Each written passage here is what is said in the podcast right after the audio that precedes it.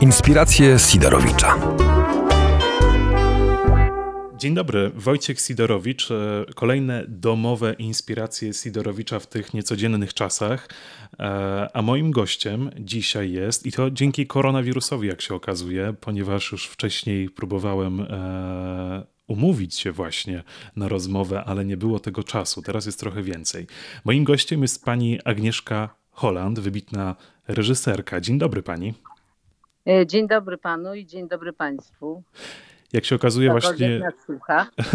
Na razie jeszcze, jeszcze nikt, za chwilę jak to zmontujemy i wyślemy, to, to, mhm. to, z tego co wiem, odzew jest e, dosyć duży e, wśród słuchaczy, którzy czekają na rozmowę. Właśnie zobaczyłem przed chwilą, jeszcze czekając na rozmowę z panią, e, taki obrazek Andrzeja, Andrzej rysuje w gazecie wyborczej, na którym jest przedstawione Jezus Chrystus wychodzący z groty i strażnik mówiący do niego: Proszę wracaj do środka, obowiązuje kwarantanna świat stanął na głowie.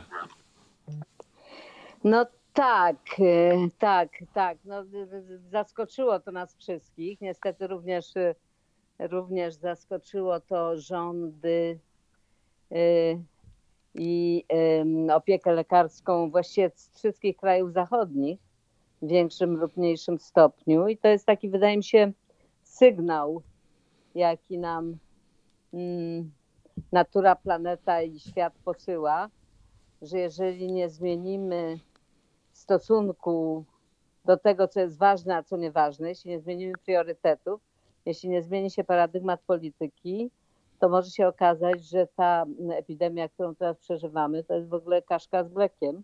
Początek? Aż tak, że, no, że widać najwyraźniej, że y, to może uderzyć znowu i to w gorszym, w gorszym stopniu coś znacznie bardziej śmiercionośnego i coś znacznie bardziej jeszcze zaraźliwego. Y, I, I okazuje się, że jesteśmy na to kompletnie nieprzygotowani. Pani w tym momencie jest e, we Francji. E, z tego, co ja sprawdziłem przed chwilą, to 674 osoby zmarły dotychczas. W ciągu ostatniej doby tylko 112 osób. Jak tam właśnie wygląda sytuacja we Francji e, w związku z koronawirusem? No, Francja się obudziła, y, jak gdyby zrozumiała stopień zagrożenia bardzo późno. W zeszłym tygodniu jeszcze robiłam promocję mojego filmu Obywatel Jones, który miał tu wejść w zeszłą środę, 18 i była bardzo taka rozbuchana pro, promocja. Bardzo dobrze ten film był odbierany we Francji zarówno przez media, jak i przez publiczność. Y, no więc mieliśmy kilka przedpremier, mieliśmy takich jakby dużo wywiadów i tak dalej. I ja już zaczęłam mówić tym dystrybutorom, no, że może jednak bez przesady, żeby może jednak nie, nie gromadzić ludzi w jednym miejscu, no ale oni byli zachwyceni, ponieważ do kin e, na te, na te projekcje przychodziło, bo mieliśmy pełne sale wszędzie, bo to w paru miastach francuskich i dwie projekcje w Paryżu. No i, e, no i mówiłam im, że muszą się przygotować na to, że może się zdarzyć, że ta premiera się, nie, że film nie wejdzie do kin w tym terminie. No i nie przez oczywiście jest to dla dla wszystkich dystrybutorów i producentów takie, takie sytuacje są e, no, e, dużym stresem i stratą, bo to jest nie do odrobienia. Już się potem nie znajdzie tak sprzyjającej sytuacji, miejsc w kinach, efektu promocyjnego, reklamowego i tak dalej. Także, mhm. E, także, także no to dotknęło branżę naszą, to dotknęło bardzo boleśnie i nie wiadomo jeszcze, jakie będą tego konsekwencje. Myślę, że takie, takie zmiany strukturalne, świadomościowe, e, finansowe i, e, i, i, i w ogóle jakby sposób oglądania, pokazywania filmów może się zmienić jeszcze bardziej rewolucyjnie niż to się działo ostatnio. E, I miałam stamtąd jechać do Pragi, Bratysławy i Sofii na premiery z kolei mojego zupełnie ostatniego nowego filmu Szarlatan, który miał premierę w Berlinie na festiwalu w lutym. No a potem miałam jechać do Stanów, bo tam szykuję serial, serial jakiś dla Apple TV. Mieliśmy się spotkać z producentami wszyscy. No i to wszystko zostało zawieszone, więc, więc, więc nagle znalazłam się z takim pustym czasem i to właściwie zatrzaśnięta we Francji, co nie jest problemem dla mnie, bo tu mam dom, gdzie najbardziej lubię przebywać. E, więc udało mi się w ostatniej chwili dotrzeć do tego domu w Brytanii. No i teraz tu siedzę, też nie można się ruszać dalej niż kilometr, na spacer. Takie są obostrzenia, domu. tak? Są obostrzenia takie, powiedziałabym nawet czasem dość absurdalne, ponieważ na przykład nie zakazano jak na razie targów. Tutaj targi są czymś takim szalenie tradycyjnym i właściwie w każdym dniu w tygodniu w innym miasteczku czy w innej dzielnicy w Paryżu jest targ taki, gdzie głównie się sprzedaje jedzenie świeże, far, farmerzy sprzedają, ale też inne rzeczy. Y, no i tam te targi dalej działają, natomiast nie można chodzić na plażę, mhm. się przejść po plaży. Y, już policja wy, wyłapała paru moich sąsiadów i ogłoszono to, że na plaży nie można, a plaże tutaj są szalenie rozległe piękne i puste zupełnie. Także... Ale to, to gdzie jest logika w takim razie? To... Nie ma, nie ma logiki. No, ja myślę, że tu chodzi o to, żeby zniechęcić ludzi w ogóle do wychodzenia. Mhm. Że, że zakupy i tak muszą zrobić, a, a, a jak nie mogą pójść do jakieś takie ładne miejsce przyrody. Zresztą widać to po Polsce również, że gdzie w ostatni weekend zdaje się te lasy, laski wszystkie były było zatrzęsienie ludzi, bo tam wszyscy, wszyscy tam ruszyli. Wszyscy myśleli, że y będzie pusto. Właśnie. Y no więc, no więc to się musi jakoś, jakoś nauczyć. Nie wiadomo, jak to długo będzie trwało.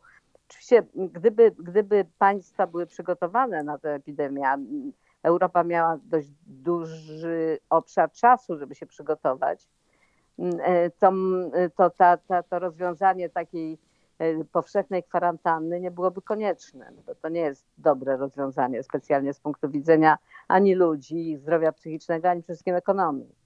Yy, tylko, że trzeba byłoby mieć testy masowe, żeby oddzielić chorych od zdrowych. Kwarantanny takie właśnie ostre by dotyczyły osób szczególnego zagrożenia. No jak ktoś jest zdrowy, to by pracował, jak jest chory, no to by siedział w domu, no i tak albo w szpitalu, nie daj Boże. Więc, więc, więc mogłoby, nie dotknęłoby to po prostu, jakby nie sparaliżowałoby to całe, całych państw. No ale w tym celu trzeba było inwestować w służbę zdrowia, trzeba było przygotować środki ochrony i trzeba było przygotować przez i rozwijać testy przede wszystkim. Teraz szpitale biją na alarm, że brakuje im tych e, środków ochrony. Tutaj w Krakowie, szczególnie e, dla mnie, bo tutaj mieszkam w Krakowie, to wybrzmiewa, że tych środków e, brakuje, po prostu brakuje. No brakuje, ale jeżeli to pana pocieszy, to w Francji też brakuje. I we Włoszech też brakuje, więc po prostu wszyscy mhm. wykazali się jakimś inną zupełnie strategię przyjęła Szwecja i jak dotąd to się sprawdza. No zobaczymy. Znaczy nie ma tam jakiegoś rozwoju tego. Dzieci chodzą do szkół, mhm. E, przynajmniej tych podstawowych. Podstawowe szkoły i przedszkola działają. Mm, no i właściwie nie jest nic pozamykane, ale ludziom się mówi, że mają głównie siedzieć w domu i siedzą, no bo Szwedzi są e, zdyscyplinowani i mają zaufanie do państwa. E, I, i, I oni uważają właśnie, że to jest metoda i rozwijają szybko jak najwięcej stanowisk właśnie takiej opieki intensywnej. I, no i, i, i testy, i, i, właśnie środki ochrony. To są wszystko bardzo proste rzeczy. To nie są łącznie z respiratorami, które można, mhm. jak się okazało, prymitywne, można wydrukować na drukarce. Więc, y, więc y, gdyby przez ten miesiąc przestawić produkcję na, na te wszystkie rzeczy i rozwijać, jednocześnie inwestować w, y, w, w placówki naukowe, które mogą rozwijać te laboratoria i, i, i testy, no to byśmy byli w zupełnie innej sytuacji. I żaden z tych krajów bogatych, przemądrzałych tego nie zrobił. Czyli Ani według Pani Europa trochę zawiodła? No Stany Zjednoczone jeszcze bardziej, bo tam po prostu ten ich y, prezydent, który żyje w jakiejś rzeczywistości swojej dziwnej, biznesowej, mhm. Y, on w ogóle jakby negował, że to w ogóle istnieje, podobnie jak neguje do dzisiaj globalne ocieplenie. Y, więc nagle się obudził, jak zobaczył, że to niestety już może też jego pieniążki, jego pieniążkom zagrozić, nie mówiąc o zdrowiu. Więc, więc tak, mnie się wydaje, że coś jest takiego, że ten kryzys pewien Zachodu, a nie mówię, że ten Wschód sobie tak świetnie poradził, bo byśmy nie byli w tej sytuacji, gdyby Chiny nie ukrywały przez miesiąc, czy nawet dłużej, tego, co tam się dzieje, i gdyby nie pozwoliły się temu e, rozprzestrzenić, karając lekarza, który bił na alarm i który zresztą zmarł jak bohater tak, tak. właśnie. Pamiętamy. Także nie, cały, cały świat musi się przestawić te priorytety. To widać teraz wyraźnie, dlatego że myślę, że nie ma co liczyć, że ta epidemia będzie ostatnią i że będzie najgorszą. Myślę, że y, myślę, że jeżeli nie zmieni się zupełnie sposobu funkcjonowania czy, czy sposobu y, y, traktowania zwierząt, zwierząt przeznaczonych na rzeź i tak dalej, i w ogóle zwierząt, tej, przemysłu tego, tego spożywczego opartego na zwierzętach. Jeżeli tego, to się nie zmieni, no to kolejne, kolejne wirusy coraz bardziej złośliwe, a niestety również bakterie, którymi się jeszcze walczy bodaj trudniej. Pani Agnieszko, jest Pani w tym momencie we Francji i tak jak Pani powiedziała, miała Pani promocję swojego filmu przed chwilą właśnie we Francji i podróż zaplanowaną do Czech czy do Stanów Zjednoczonych. Dosyć dużo intensywnych planów, a jednak musi Pani zostać w miejscu. Jak Pani sobie radzi z tym czasem? Bo co Pani robi w tym czasie? Wie pan, najdziwniejsze jest, i to z paroma przyjaciółmi już to obgadałam na, na odległość, że, że jest niby tyle czasu, a nie ma się w ogóle czasu. Dużo się tego nie zrobi, a w ogóle nie ma czasu. Jest to, bo też dużo się bardzo czasu spędza na, na, na słuchaniu jakichś wiadomości, komentarzy i tak dalej, mhm. co jest takie no, troszkę uzależniające, troszkę deprymujące, e, ale z kolei ciekawe, no bo to jest ciekawa, zupełnie nowa sytuacja, więc mnie to ciekawi jako taki materiał nie tylko życia, ale też ewentualnie jakiejś, jakiejś jakiejś metafory, jakiejś kreacji. Mhm. E, no i ja już od dawna marzyłam, żeby, y, żeby posiedzieć tu u siebie w domu tak dłużej. Zawsze tu wpadałam ostatnio tam na tydzień, dwa, no to już były takie święto. E, no a teraz nie wiem, może i te dwa miesiące tu będę siedzieć, a nie wiadomo jak długo. E, I, i, I także moje marzenia się spełniały i po tym właśnie takim bardzo pełnym, bo jeszcze przedtem miałam festiwal w Berlinie, Potem byłam tydzień w Warszawie, było tam kilka premier, orły, to było strasznie dużo spotkań, strasznie dużo takich dużych zbiorowisk ludzkich i podróży. No więc teraz robię sobie dwutygodniową kwarantannę. E, moja córka ze swoją partnerką są um, obok w domu, ona ma tutaj, one mają tutaj dom obok mojego mhm. i też dotarły tutaj właściwie tak w ostatniej chwili pisać scenariusz do, e, do um, serialu i, i, i, i i się widujemy tylko z odległości na dworze, żeby, żeby, no bo każda z nas właściwie może mieć tego wirusa. Mieliśmy tyle okazji, żeby się spotkać z tak dużą masą ludzi, że, że nie jest to wykluczone. Więc tak czekamy, się okaże, że to mamy albo nie mamy. A jak się okaże, że nie mamy, no to zaczniemy uprawiać bardziej takie bujne życie towarzyskie. Także jest, nie jest bardzo przyjemnie. Pogoda jest piękna, e, słońce jest zielono, już kwiaty kwitną listki na drzewach, wiosna pełna. E, takie, jednocześnie światło jeszcze nie jest takie, takie, takie letnie, tylko takie wiosenne. Więc to wygląda jak w filmie von e, Trier'a, e, Triersa Melancholia. Taki jest nastrój. Mniej więcej siedzimy i czekamy na wirusa. Pani kiedyś e, mówiła o tym, że czas byłby zwolnić trochę w swojej pracy, biorąc pod uwagę, jak dużo pani pracuje. E, no i chyba jednak los pani zrzucił to zwolnienie takie na siłę z tej pracy w tym momencie. No więc, no więc właśnie, no więc właśnie, bo każdy nie wiemy, kiedy się wznowią produkcje. Nie wiem, kiedy te moje filmy wejdą do kin, nie wiem, kiedy się odblokują e, produkcyjne działania tego serialu, który mam kręcić, czy w ogóle teraz, czy to przeniosą na zaś, nic, nikt nic nie wie. Więc e, najlepiej moim zdaniem się, znaczy jeżeli problem, ja nie mam takiego problemu, ponieważ mam jakiś zapas pieniędzy, także i mam już też jakieś, w Stanach mam emeryturę jakąś, także nie, nie, jestem, nie jestem w takim stresie, że, no, że nie będzie na życie prawda? Natomiast mhm. wielu moich kolegów i koleżanek, e, już nie mówiąc o, o, o branżach gastronomicznej, turystycznej e, i innych, to wielu moich koleżanek, filmowców e, i, i, i artystów w ogóle, muzyków, jest w sytuacji no, dramatycznej, a jeżeli to będzie dłużej trwało, to tragicznej. To, to są zawody, gdzie się nie ma oszczędności. No nie da się, tak. Zawsze się znajdzie jakiś tak, jakiś tam najbardziej zamożny człowiek, który ma największe jakieś sukcesy komercyjne, no to ma, ale, mm.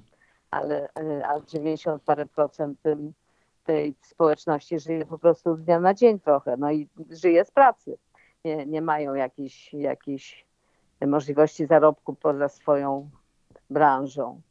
E, no i tutaj to jest prawdziwe zmartwienie. No i się jakoś organizują się różne instytucje, i wymyślają, jak to zrobić doraźnie, jak, jak, jak zorganizować pomoc, jak znaleźć pieniądze, ale również na dłuższą metę, jakoś tak strukturalnie, jak, jak, jak on się urządził tak ten świat, żeby, żeby ludzie nie, nie, nie byli w sytuacjach kryzysu zostawiani na lodzie. A jeszcze wracając do właśnie do pani filmu Obywatel Jones, albo na przykład do premiery e, filmu Komasy Hater, która również była w Polsce wyczekiwana i ona, ten film wszedł do kin na tydzień. Ja sam zarezerwowałem bilety na dzień, w którym ogłoszono zamknięcie kin. Ale tutaj mówimy o filmach, które są już zrobione. Więc jakoś to zachwieje tym rynkiem, te filmy pewnie mniej zarobią. Ale co z produkcją nowych filmów? Czy ta produkcja w tym momencie też jest wstrzymana w ogóle? Nie robi się filmów? Tak, wszystkie, wszystkie, tak wszystkie produkcje są wstrzymane. E, no głównie dlatego, że nie można organizować mhm. dużych spotkań. Ekipy filmowe, duży zbiór ludzi, który się przemieszcza e, i zostawia dużo śladów po sobie w postaci e, tam śmieci i tak dalej. I to nie wchodzi w grę teraz, żeby przy, takiej, przy, takiej, przy takim lockdownie, żeby to, żeby to mogło funkcjonować, więc jest to niebezpieczne i dla tych ekip, i dla aktorów. No, po prostu nie jest to możliwe, nie dostałoby się pozwoleń przede wszystkim na to. Czyli możemy spodziewać się, że na przykład kolejny rok to będzie rok bez premier? Czy jakoś tutaj ta branża no, z tego jak, wyjdzie? Jakieś, pre, jakieś, jakieś premiery będą, dlatego że jest duża część filmów, które są przygotowane, jak choćby Nowy Bond, który miał mieć premierę mhm. niebawem, a przenoszą to na jesień. Y, I takich filmów, które czekają na premierę jest, no jest na pewno, no to jakoś się wypełni. Też seriali jest troszkę narobionych, no ale generalnie rzecz biorąc będzie mniej treści. Y, więc będą recyklować, że tak powiem brzydko, to znaczy mhm. będzie się pokazywać rzeczy już, y, już starsze. Mm, no i może się zintensyfikuje produkcja, trudno mi powiedzieć, jak to będzie. Jeśli chodzi o Polskę, jeśli chodzi o jeśli chodzi o duże korporacje, takie jak amerykańskie studia, albo jak właśnie Netflix, czy, czy HBO, czy, czy Apple teraz, y, to one sobie poradzą. Y, natomiast jeśli chodzi o Polskę, no to to są naczynia połączone, dlatego że ja zawsze byłam dumna od kiedy została przyjęta uchwała o kinematografii i powstał Polski Instytut Sztuki Filmowej, że to jest bardzo zdrowy sposób finansowania, bo to jest taki ekosystem, to znaczy pieniądze na produkcję idą ze składek, y, różnych odpisów, procentów tych wszystkich organizmów, które żyją z kinematografii, które żyją z audiowizualnych treści, jak kina właśnie, telewizje, platformy jakieś cyfrowe, y, czy inne platformy, kable i tak dalej.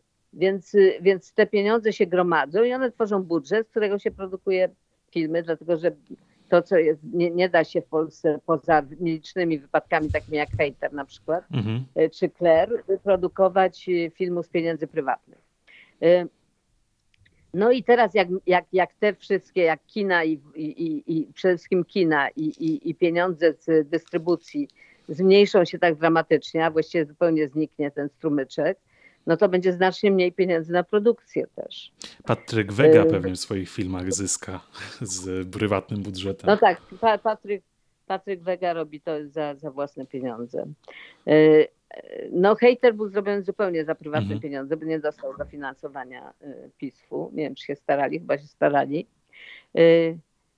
No i to jest rzeczywiście szkoda, bo to jest ważny film przy tym. No, no do widza on dotrze, tylko tylko ci, którzy zainwestowali, mogą się naprawdę martwić o swoje pieniądze, no bo, no bo mm, może się zdarzyć, że tych pieniędzy nie dostaną. On teraz na player wszedł. A film miał, bardzo miał dobre, mhm. dobre otwarcie, mimo że już wtedy było napięcie takie, że, tak. że, że jest e, epidemia, więc miał dobre otwarcie i na pewno by tak milion przynajmniej widzów miał. Więc, no więc, no więc tak, no to się niestety pada ofiarą obywatela Jonesa we Francji też mi żal, bo to był kraj, gdzie jest kraj, gdzie miałam jak gdyby niebywale dobrą reakcję na ten film. Prawdopodobnie tutaj by on miał największy sukces tych dotychczasowych, dotychczasowych otwarć. Ale to już jest przesądzone, że on nie będzie miał sukcesu, już ten film, czy ten Komasy, czy pani, potem jeżeli się ta sytuacja no, ustabilizuje? no to jest bardzo trudno. Po pierwsze, no Komasy film już wszedł na platformę, prawda, więc, mhm. więc już y, ludzie nie wrócą do kin, a jeśli to tylko na takie jakieś, no powiedziałabym, symboliczne seanse.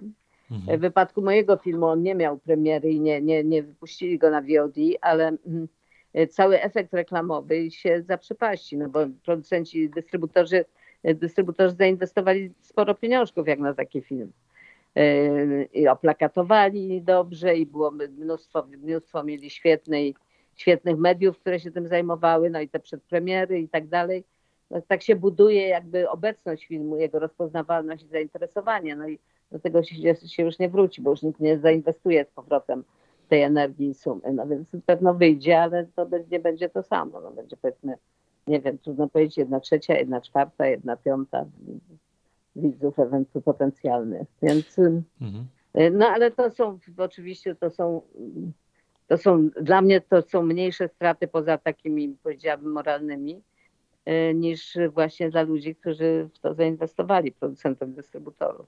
No tak, świat tutaj bardzo dużo traci. Natomiast ja się zastanawiam też nad tym, czy przewiduje Pani coś takiego, albo czy może Pani sama o tym już myślała i chciałaby coś takiego zrobić, jak właśnie film na temat tej sytuacji, którą mamy. Będą filmy na temat koronawirusa kręcone?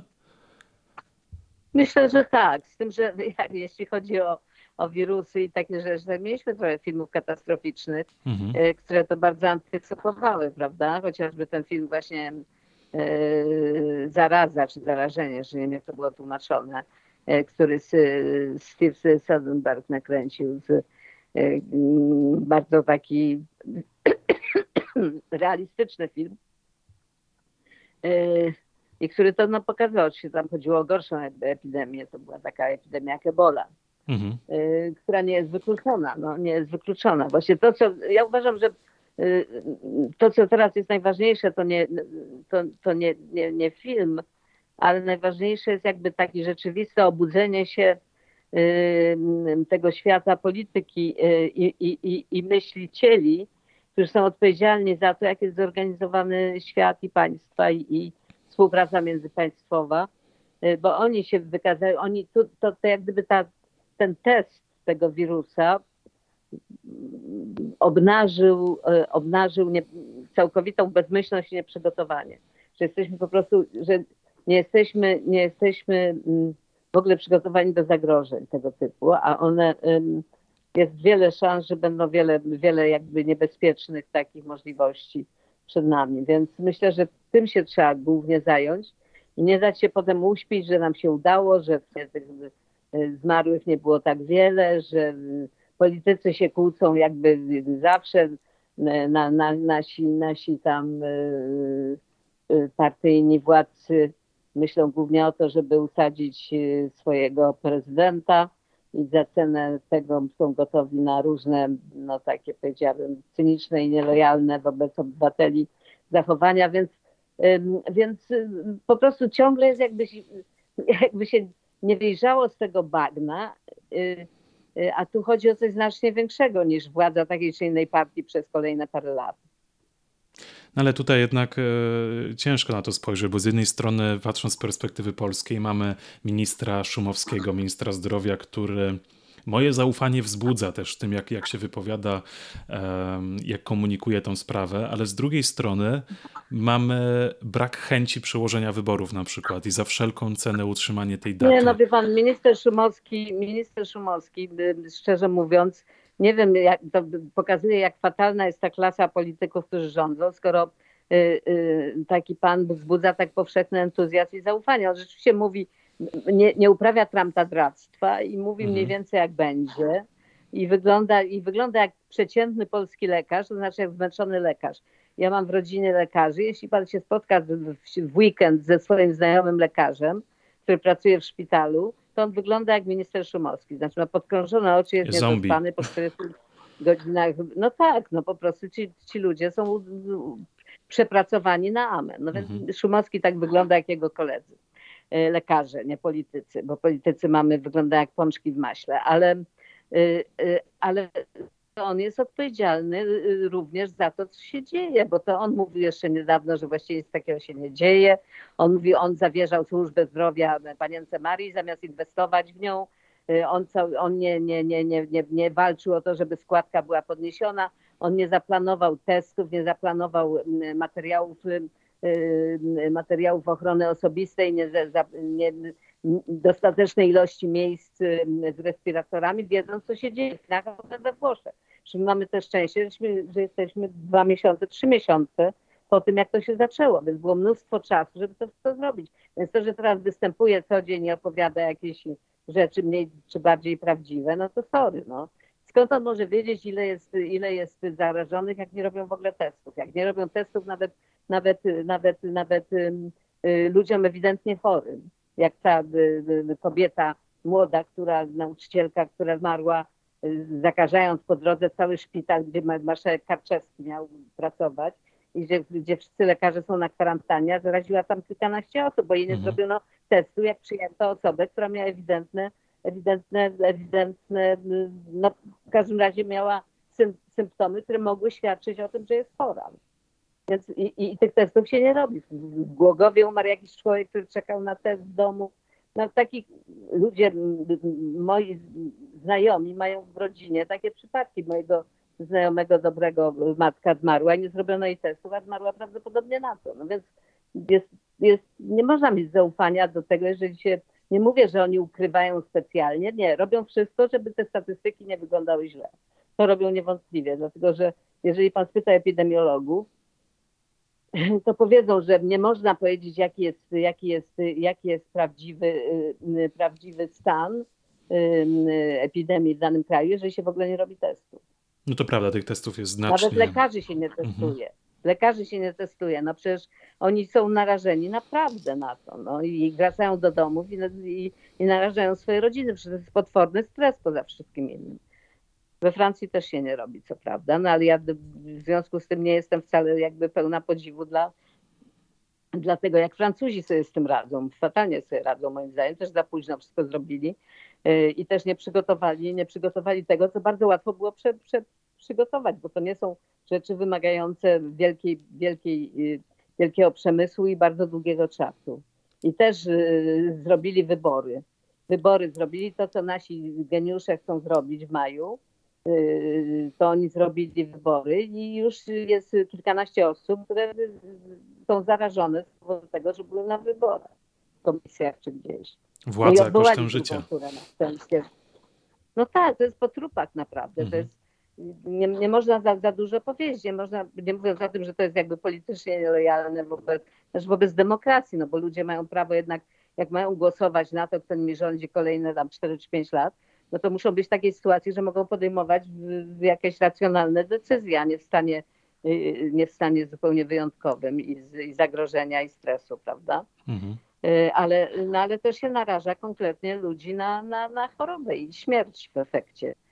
I, i to, to takie granie w kości, w kości ludzkim życie, no to jest naprawdę zupełnie no, niebywałe. To, to jak mógłby... I, I ktoś taki jak minister zdrowia właśnie, który jest lekarzem sam i który, i który wie, czym to grozi, no to on powinien po prostu nie dopuszczać do tego, rzucić jak rejtan. To jest jego jego po prostu ludzki i polityczny obowiązek i zawodowy. No ale Więc władza nie, jest nie, ważniejsza. Nie ma powodu, żeby się nim tak, nie ma powodu, żeby się nim tak mhm. tak zachwycać, wie pan? Poza tym, że jest właśnie taki jak mój, moi lekarze znajomi po dyżurze. No tak, jego podkrążone oczy i to jak wygląda, to no tak, no, No tak, no to wie pan co, no, mhm. ma podkrążone oczy. Ja bym na jego miejscu w ogóle nie spała, jakbym wiedziała, za, za co jestem odpowiedzialna, mhm. y, jakie zaniedbania zrobię. No, gdyby, gdyby ktokolwiek z nas, zwykłych ludzi, dopuścił się takich zaniedbań wobec zdrowia i życia współobywateli, no to byśmy nie tylko nie spali w ogóle, ale byśmy chyba samobójstwo popełnili. Na to trzeba mieć jakieś, jakieś sumienie. Miejmy nadzieję, że może jeszcze ta sytuacja pomoże, że się obudzimy. Chciałbym zmienić trochę, chociaż ciężko z tego tematu przejść na bardziej żartobliwy e, ton, ale e, przypomniała mi się też historia, którą pani opowiadała ze swojej młodości, będąc w Czechach w tym momencie mówi się o tym, że rezygnujmy z kontaktów międzyludzkich, e, zachowajmy odległość i w ogóle zrezygnujmy z kontaktów cielesnych, na przykład z całowania, e, na przykład, czy uprawiania seksu chociażby. I przypomniała mi się taka historia, jak pani w więzieniu była w latach 70., gdzie, mhm. jak dobrze kojarzę, gdzie trafiła pani do takiej małej celi i po dwóch stronach miała um, dwie osoby, mężczyznę i kobietę, którzy właśnie próbowali uprawiać ten seks na odległość i pani była łącznikiem. Tak, bo to była te okienka, wchodziły w taką rurę wewnętrzną, tam nie, były, wchodziły na zewnątrz, to w taką rurę. No i oni niestety niedobrze się słyszeli, no bo jakiś, jakiś Alfons i jakaś prostytutka. No i poprosili mnie o, o, o, o taki, że tak powiem, głuchy telefon. Znaczy przekazywała ich, te ich zdania, które i, i dźwięki temu drugiemu. Także byłam takim wzmacniaczem po prostu. Tak? To było dość komiczne. A to nie jest teraz sposób właśnie na, na, na ten bezpieczniejsze relacje międzyludzkie w tych czasach, które mamy? No w każdym razie y, jesteśmy rzeczywiście, ten dystans półtora, dwa metry y, jest y, takim ciekawym doświadczeniem, że ludzie muszą sobie uświadamiać, że bliskość, bo mm, jest coś takiego, było coś takiego, prawda, że w ostatnich latach w związku z uchodźcami i tak dalej, obcy był zagrożeniem. Ten, no, mhm. Jakby nie chciało się tego innego. E, I taka plemienność zaczęła być jak, jakąś taką formą życia dla wielu ludzi atrakcyjną. Na teraz się okazuje, że ten najbliższy może przynieść właśnie zarazę, prawda? Więc, że właśnie trzeba odpychać tego najbliższego, że nie można być za blisko. E, także to jest taka ciekawa, ciekawa taka zmiana, ale, e, ale wygrywają narody, które się właśnie nie obściskują. Francuzi się Y, no Włosi bez przerwy i to też części jedna z wytłumaczeń, dlaczego to tam się tak rozniosło. Mm -hmm, tak, tak. Ale Francuzi też ten tydzień właśnie, ten tydzień, ten tydzień, y, Francuzi się całują dwa albo trzy razy, mężczyźni i kobiety codziennie, czy parę razy dziennie. Jest to ich forma przywitania, która mnie zawsze troszkę jakby tak żenowała. I szczególnie tego nie lubię, jak kręcę film we Francji, dlatego że zanim wszyscy, ekipa zacznie pracować, to 40 minut upływa czasu tego zdjęciowego na całowanie tych wzajemnych. A to musi no być komiczne. W tygodniu, jak miałam przed, przed premiery, y, no to też się wszyscy całowali. Ja absolutnie odmawiałam, ale trudno powiedzieć, że ten zwyczaj dotarł przynajmniej do niektórych środowisk w Polsce bo jak byłam właśnie na, na, na e, Gali Orłów, e, tej no, nagród Polskiej Akademii Filmowej, a potem na premierze Hejtera, to też wszyscy się całowali, tylko ja i moja córka żeśmy absolutnie robili żółwika i odmawiali jakichkolwiek kontaktów. Tak? Mhm. Ale, e, ale, ale, ale Polacy się nauczyli też obcałowywać, więc przynajmniej w niektórych właśnie, jak mówię, kręgach. No więc tak, bliskość, intymność jest czymś pięknym czułość, pieszczota, e, no ale może nie z całym światem jednak. No tutaj ten przykład pani z tego więzienia francuskiego może być tą realizacją, spełnieniem e, na odległość, takim bezpieczniejszym.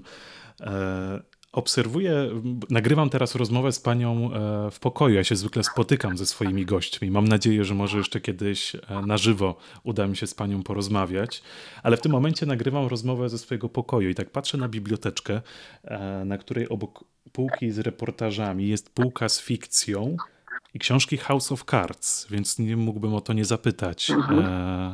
O pani udział w serialu House of Cards na Netflixie. Muszę przyznać, że jeden z moich ulubionych seriali, a okazuje się, że wielokrotnie panią o to pytano, ale e, polska reżyserka miała w tym swój udział. To chyba musi być przeżycie, prawda? Wie pan, no tak, znaczy ja zrobiłam tych seriali, może i nawet dla mnie ciekawszych, ileś tam amerykańskich, bo dość wcześnie się zorientowałam, że, że tam się dzieją ciekawe rzeczy i że można przynajmniej jeśli chodzi o amerykańską produkcję, zrobić tam więcej niż, niż w tak zwanym niezależnym kinie. Ale House of Cards, House of Cards dla reżysera, jeżeli tego nie formatował, a formatował to David Fincher mhm. Y, i potem wszyscy bardzo konsekwentnie to utrzymywali, to jest to raczej takie ćwiczenie stylistyczne z punktu widzenia reżyserskiego, bo trzeba się trzymać reguł bardzo sztywnych. Natomiast mnie ciekawili ci aktorzy i ciekawił mnie temat. Y, no i najbardziej ciekawe było, jak y, kręciłam y, w piątym sezonie, kręciłam moje odcinki, akurat jak były wybory prezydenckie i ich wynik. Mhm. Więc to było naprawdę realistyczne zupełnie, dlatego że no miało się wrażenie, że ten Frank Underwood szedł z ekranu i że dzieją się znacznie bardziej takie nie, nieoczekiwane rzeczy niż i zachowanie tego bohatera, który szedł z ekranu i zasiadł w Białym Domu naprawdę y, było znacznie bardziej ekstrawaganckie nawet niż naszego, niż naszego tego bohatera. No potem niestety przyszła y, ta, ten skandal z Kevinem Spacey. Mhm. No i to się położyło w takim cieniu, ale już wtedy tam nie, nie, nie byłam, nie miałam robić tamtego sezonu, robiłam wtedy inną film czy serial. A żal pani właśnie, że, że, ten serial e, zszedł z afisza? On miał i tak zejść. Tylko myślę, że gdyby nie historia z Kevinem i gdyby on tam został do końca, to ten ostatni sezon byłby znacznie mocniejszy. No tak, miało się wrażenie, musieli, że on się kończy. Oni już mieli tak. nakręcone parę mhm. odcinków.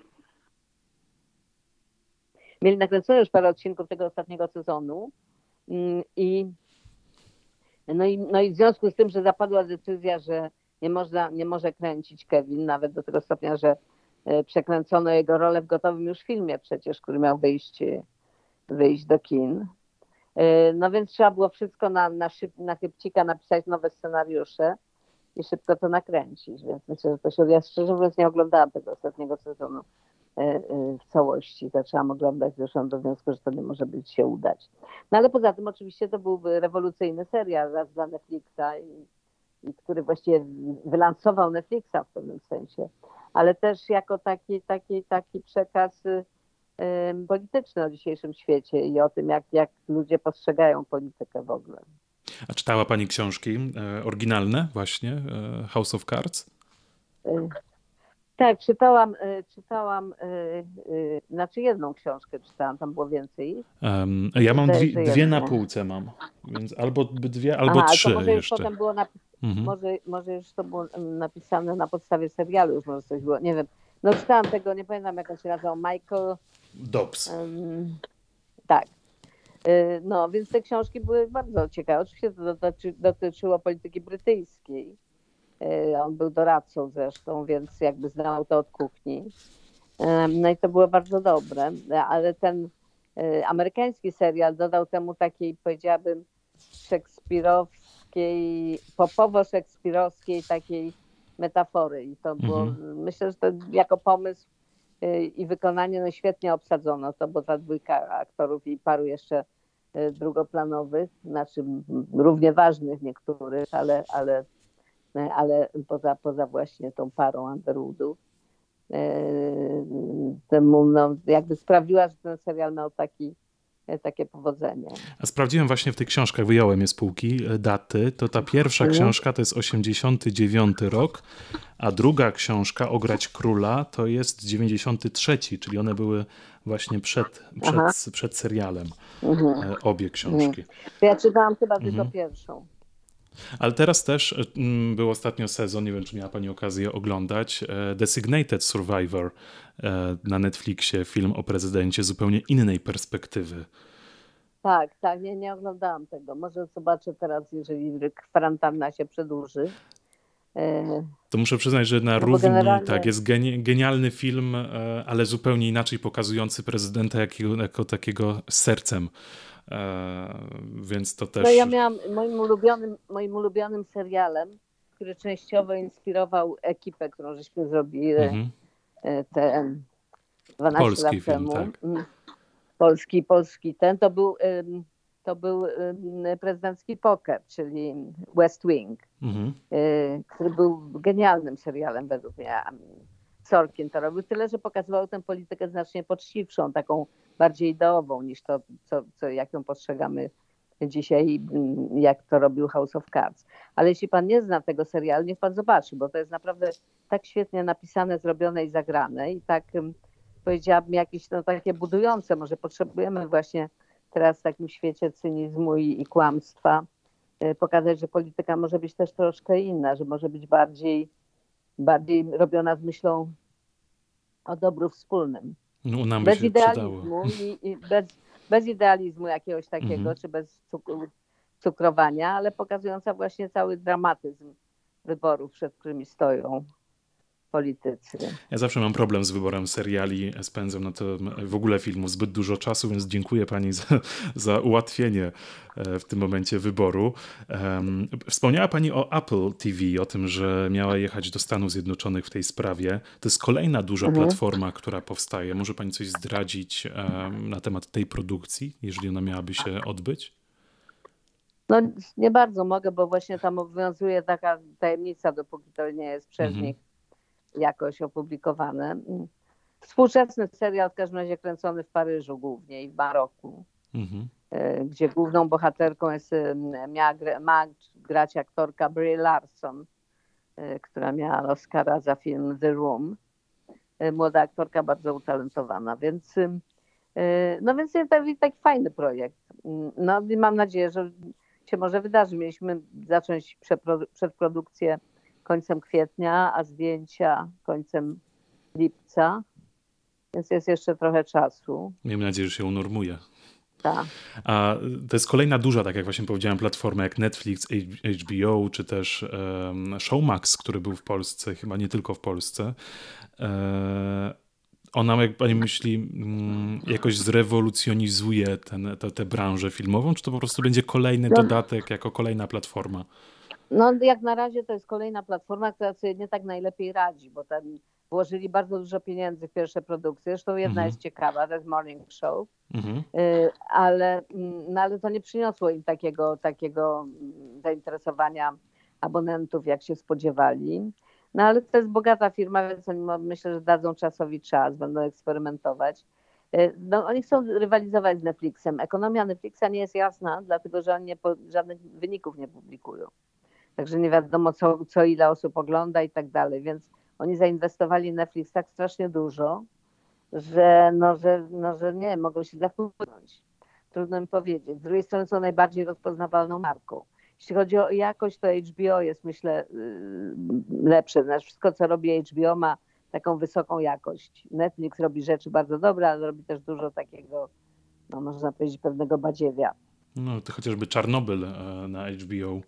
No. Też z tych, z tych seriali. Um, mam kilka pytań. Tak, Succession. Mhm. No sporo oni robią dobrych rzeczy. No e, a, e, ale właśnie, ale to w ogóle zobaczymy, jak ten rynek, to, jest, to są właśnie dopiero początki. Mhm. Netflix stracił, e, e, stracił filmy Disneya, stracił Marvel, więc muszą jak gdyby to z czym takie bardzo dla swoje sztandarowe rzeczy, ponieważ Disney również otworzył platformę. Jeszcze nie wiem, kto jeszcze otworzył. Tych platform jest Amazon jest jeszcze. Jeszcze jest Hulu, jeszcze no, jest mnóstwo tego. Showmax, a takie naprawdę bogate Y, to, jest, to będzie Netflix, Disney, Apple i, i, Amazon. To są, to są bardzo bogate firmy. Już ciężko Ale się połapać. Różną, różne strategie mogą mieć, więc ja znowu śledzę to oczywiście, również ich biznesowe pomysły, ale, no, ale tak nie, nie, nie jest to główny, główny temat moich zainteresowań, żeby wiedzieć, jak sobie radzi która. No w każdym razie w każdym razie e, ten Apple mnie ciekawi. Ciekawi mnie też, zaczną inwestować w e, filmy, takie jak Netflix to robi, i troszkę Amazona. Amazon bardziej nieśmiało, Netflix dość śmiało, no bo e, mieli Romę i, i, i w tym roku mieli trzy filmy, które się znalazły na liście nominacji Oscarowych, więc, więc rzeczywiście oni się bardzo starają tutaj, ale też inwestują w mniejsze filmy Y, obcojęzyczne y, i to jest jakaś szansa dla wielu produkcji. No na przykład y, teraz ten horror polski, który Bartek Kowalski zrobił, mm. miał iść do kin, Netfilm miał to wy, wy, wy, wypuścić w tym tygodniu chyba, czy w zeszłym. No i to zdecydowali producenci, że od razu to pokażę premierowo Netflix. No to będziemy śledzili na pewno. Mnie HBO kupiło tym, że wrzuciło Harry'ego Pottera na, e, do siebie. To jest chyba jedyny film, który jestem w mhm. stanie oglądać mnóstwo razy. Um, Mam jeszcze trzy pytania od mojego e, bardzo dobrego kolegi z Krakowa, który jest filmowcem e, również, i, ale on się zajmuje tym filmem takim bardziej nie wiem jak to nazwać, relacjami e, reklamowym, właśnie spotami, tego typu e, rzeczami. Mhm. Piotrek Salwiński, który poprosił mnie, żebym zapytał panią o to, czy reżyserowania da się nauczyć? Czy kluczowy w tym jest e, jednak natomiast talent? No ja myślę, że to jest jedno z drugim. Znaczy, da się nauczyć, da się nauczyć pewnych reguł i techniki pewnej i można, jeżeli się jeszcze ma dość sprytu, żeby Y, dobrać ekipę, która jest pomocna, operatora głównie, ale i innych, no to nawet powiedziałabym, człowiek niezbyt rozgarnięty może wyreżyserować coś y, i nie musi mieć takiego wielkiego talentu. Natomiast, żeby zrobić te filmy takie, które trafiają ludziom z jakichś powodów do serc i umysłów, no to chyba jednak trzeba mieć talent. Do tego, to tak jak nie można, można się nauczyć rzemiosła aktorskiego też, ale nie można się nauczyć charyzmy, prawda? Mhm. Są pewne rzeczy, które są nie do nauczenia. Ale sama technika, jak się to robi, jak to wygląda, jak się kręci, y, no to tego się mniej więcej można nauczyć. Trzeba też mieć chyba zdolności, jednak, żeby te filmy zapadały w pamięć e, takie nadprzyrodzone, jak w pani przypadku, jeżeli tak mogę powiedzieć, mówiąc o filmie Pokot również, który e, no, został wypuszczony w momencie, kiedy w Polsce zaczęły dziać się podobne rzeczy.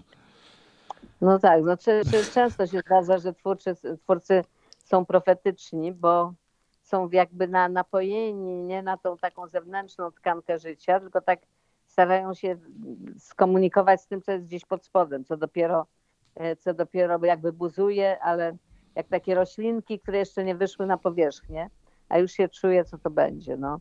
To, to oczywiście nie zdarza się nagminnie, ale, e, ale czasem się zdarza i trzeba mieć taką na to czujność, trzeba być skupionym na, na, na tym, żeby e, unikać banałów, oczywistości i stereotypów, tylko szukać, co jest pod powierzchnią tych takich bieżączki takiej. Wywołałem nazwisko, czyli w myśli wywołałem nazwisko, ale właśnie Pokot został e, na podstawie, stworzony na podstawie książki Olgi Tokarczuk. E, to jeszcze tu przy okazji krótko zapytam o Pani rolę w fundacji Olgi Tokarczuk, e, o Pani wsparcie, na czym będzie polegało. No to się jeszcze okaże, jak fundacja zacznie funkcjonować, dlatego że generalne zasady są takie, dotyczą dziedzin, które są jakby to znaczy twórczość, ekologia, ngosy, edukacja kulturalna i tak dalej, dotyczą takich rzeczy. Ale myślę, że jeszcze jest za wcześnie, żeby wiedzieć dokładnie, jak to się wyklaruje, bo teraz się urządza jakby tą siedzibę i potem y, zobaczymy, ile jest tych pieniędzy, ile może być pieniędzy, jeżeli się będzie coś inwestować i jak mhm. to rozdysponować tak, żeby to, żeby to była rzeczywista jakaś żeby rzeczywiście móc chociaż troszeczkę zmienić tę taką jakby mapę myślenia. Więc yy, na razie żeśmy rozmawiali o tym tak na, na żywo, tylko dwa, dwukrotnie. Jak byłam w Sztokholmie z Olgą na jej tej noblowskiej yy, uroczystości, a i tam mhm. żeśmy tam, był też Irek Green yy, i Grzegorz, y, mąż Olgi, żeśmy tam o tym trochę gadali. No i potem jeszcze, jeszcze raz żeśmy się spotkali w Warszawie. No i teraz oni za, załatwili już te wszystkie formalności, więc Y, więc, więc, więc zobaczymy jakby co z tego wyniknie. Moja rola jest taka, powiedziałabym, doradczo wspierająca, no, doradczo wspierająco kontrolna, do temu służy rada mniej więcej. Y, na co dzień nie, nie będę miała możliwości się tym zajmować, chociażby dlatego, że siedziba jest we Wrocławiu. A pani jest troszkę dalej, jak się okazuje. Miejmy nadzieję, że właśnie pani Olga Tokarczuk również e, zgodzi się odwiedzić e, mój podcast, albo raczej porozmawiać. To będziemy mogli ten temat e, rozszerzyć. To jeszcze to drugie pytanie od Piotrka. Czy praca reżysera na planie to umiejętność wizualizowania pewnych rzeczy, czy psychologa, który potrafi przeniknąć do artysty i go zainspirować?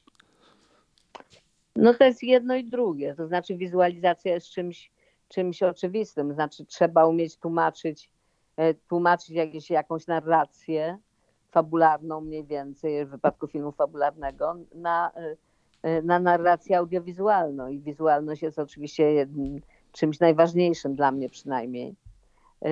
I, no i trzeba mieć tę wrażliwość i trzeba mieć ten, no to jest, tego można częściowo się można tego nauczyć. Tak jak można się nauczyć też namalować obraz, jeżeli się ma elementarne jakieś yy, elementarne zdolności. No ale właśnie, żeby, żeby spowodować to, że to się zrobi jakoś tam magiczne, to to już, to już jest troszkę takie dotknięcie, dotknięcie boskie. Yy, a psychologiem trzeba być, dlatego że to jest jednocześnie, to jest takie jak Andrzej Wajda mówił, że to jest mieszanka poety i kaprala. Rzeczywiście mhm. trzeba mieć też E, trzeba mieć też umiejętność zarządzania e, ludźmi, ich e, zorganizować ich, rozumieć jak, jak, jak ich stymulować jak najlepiej, jak korzystać z ich, z ich kreacyjności, jak jednocześnie powściągać ich jakiś taki anarchizm. No to jest to wymaga rzeczywiście dość, dość szczególnych takich umiejętności, które są gdzieś tam wewnętrznie sprzeczne, bo jednocześnie trzeba być artystą i księgowym. Jednocześnie trzeba być sierżantem właśnie i, i subtelnym poetą, więc czy malarzem. Więc to jest to jest to jest ciekawe, przez to ten zawód jest ciekawy, że, że on nie, nie pozwala, że wszystko, co się robi jest właściwie, nie może być rutynowe do końca. No chyba, że się kręci takie dzienne seriale, prawda, jakieś soap opery czy coś takiego, no to też rzeczywiście wtedy zupełnie rutynowa praca, ale w przypadku filmu fabularnego każdy film fabularny jest y, jakimś prototypem, jest czymś zupełnie nowym i trzeba zorganizować to zarówno artystycznie, jak i y, ludzko y, zupełnie od początku. Na koniec chciałbym Panią zapytać, e, podsumowując też to wszystko, od czego zaczęliśmy, przez co przeszliśmy, czy się Pani boi? Czy się boję? Mm. No wiadomo, wszyscy się boimy choroby, śmierci, jakiejś nędzy, y, nie, nie, nie, niesprawności. No boimy się tego wszyscy, ale nie, nie myślimy z wyjątkiem tych, którzy są najbardziej tacy wrażliwi, tak aż, aż, aż, aż do y, samozniszczenia, no to nie myślimy o tym na co dzień. Dopóki to nas nie, nie uderzy, dopóki się z tym nie, nie stykamy, no to oddalamy myślenie o tym, przynajmniej w takim wymiarze właśnie osobistego lęku, bo inaczej byśmy zwariowali. Przecież wszyscy umrzemy, prawda? Nasze życie każdego z nas, po dłuższe lub krótsze, bardziej lub mniej spełnione i szczęśliwe, y, się skończy i to w taki sam sposób przestaniemy istnieć. E, I, e, i, i, no i trzeba jakby się z tym pogodzić, no nie mamy innego wyjścia. E, czy mamy się tego bać? Myślę, że właśnie na szczęście nasza psychika jest tak urządzona, że, że gdzieś wyłączamy te lęki. No i coś takiego jak taka epidemia, zbiorowy nagle lęk, który się jakby sumuje, dotyczy wszystkich gdzieś tam, to może niektórych ludzi doprowadzić do, do, do bardzo do bardzo silnej takiej e, depresyjnej lękowości. No i tutaj jakby za, zarządzający tym e, mają też obowiązek, żeby jakoś nie kłamiąc i nie, nie, nie, nie zmyślając, czy nie lekceważąc rzeczywistości, żeby jakoś rozładowywać te lęki. Miejmy nadzieję, że je rozładują i mądrze zachowają się w najbliższych miesiącach. No daj Boże. Proszę Pani, bardzo dziękuję Pani za rozmowę. E, dla mnie to był ogromny zaszczyt e, móc z Panią e, porozmawiać. I dalej liczę na to, że uda nam się kiedyś spotkać na żywo, może już w bardziej spokojnych czasach. Miejmy no, nadzieję. nadzieję. Wszystkiego dobrego. Y, no i udanych rozmów w tych najbliższych tygodniach. Dziękuję pani bardzo. Do widzenia. Do widzenia. Inspiracje Sidorowicza.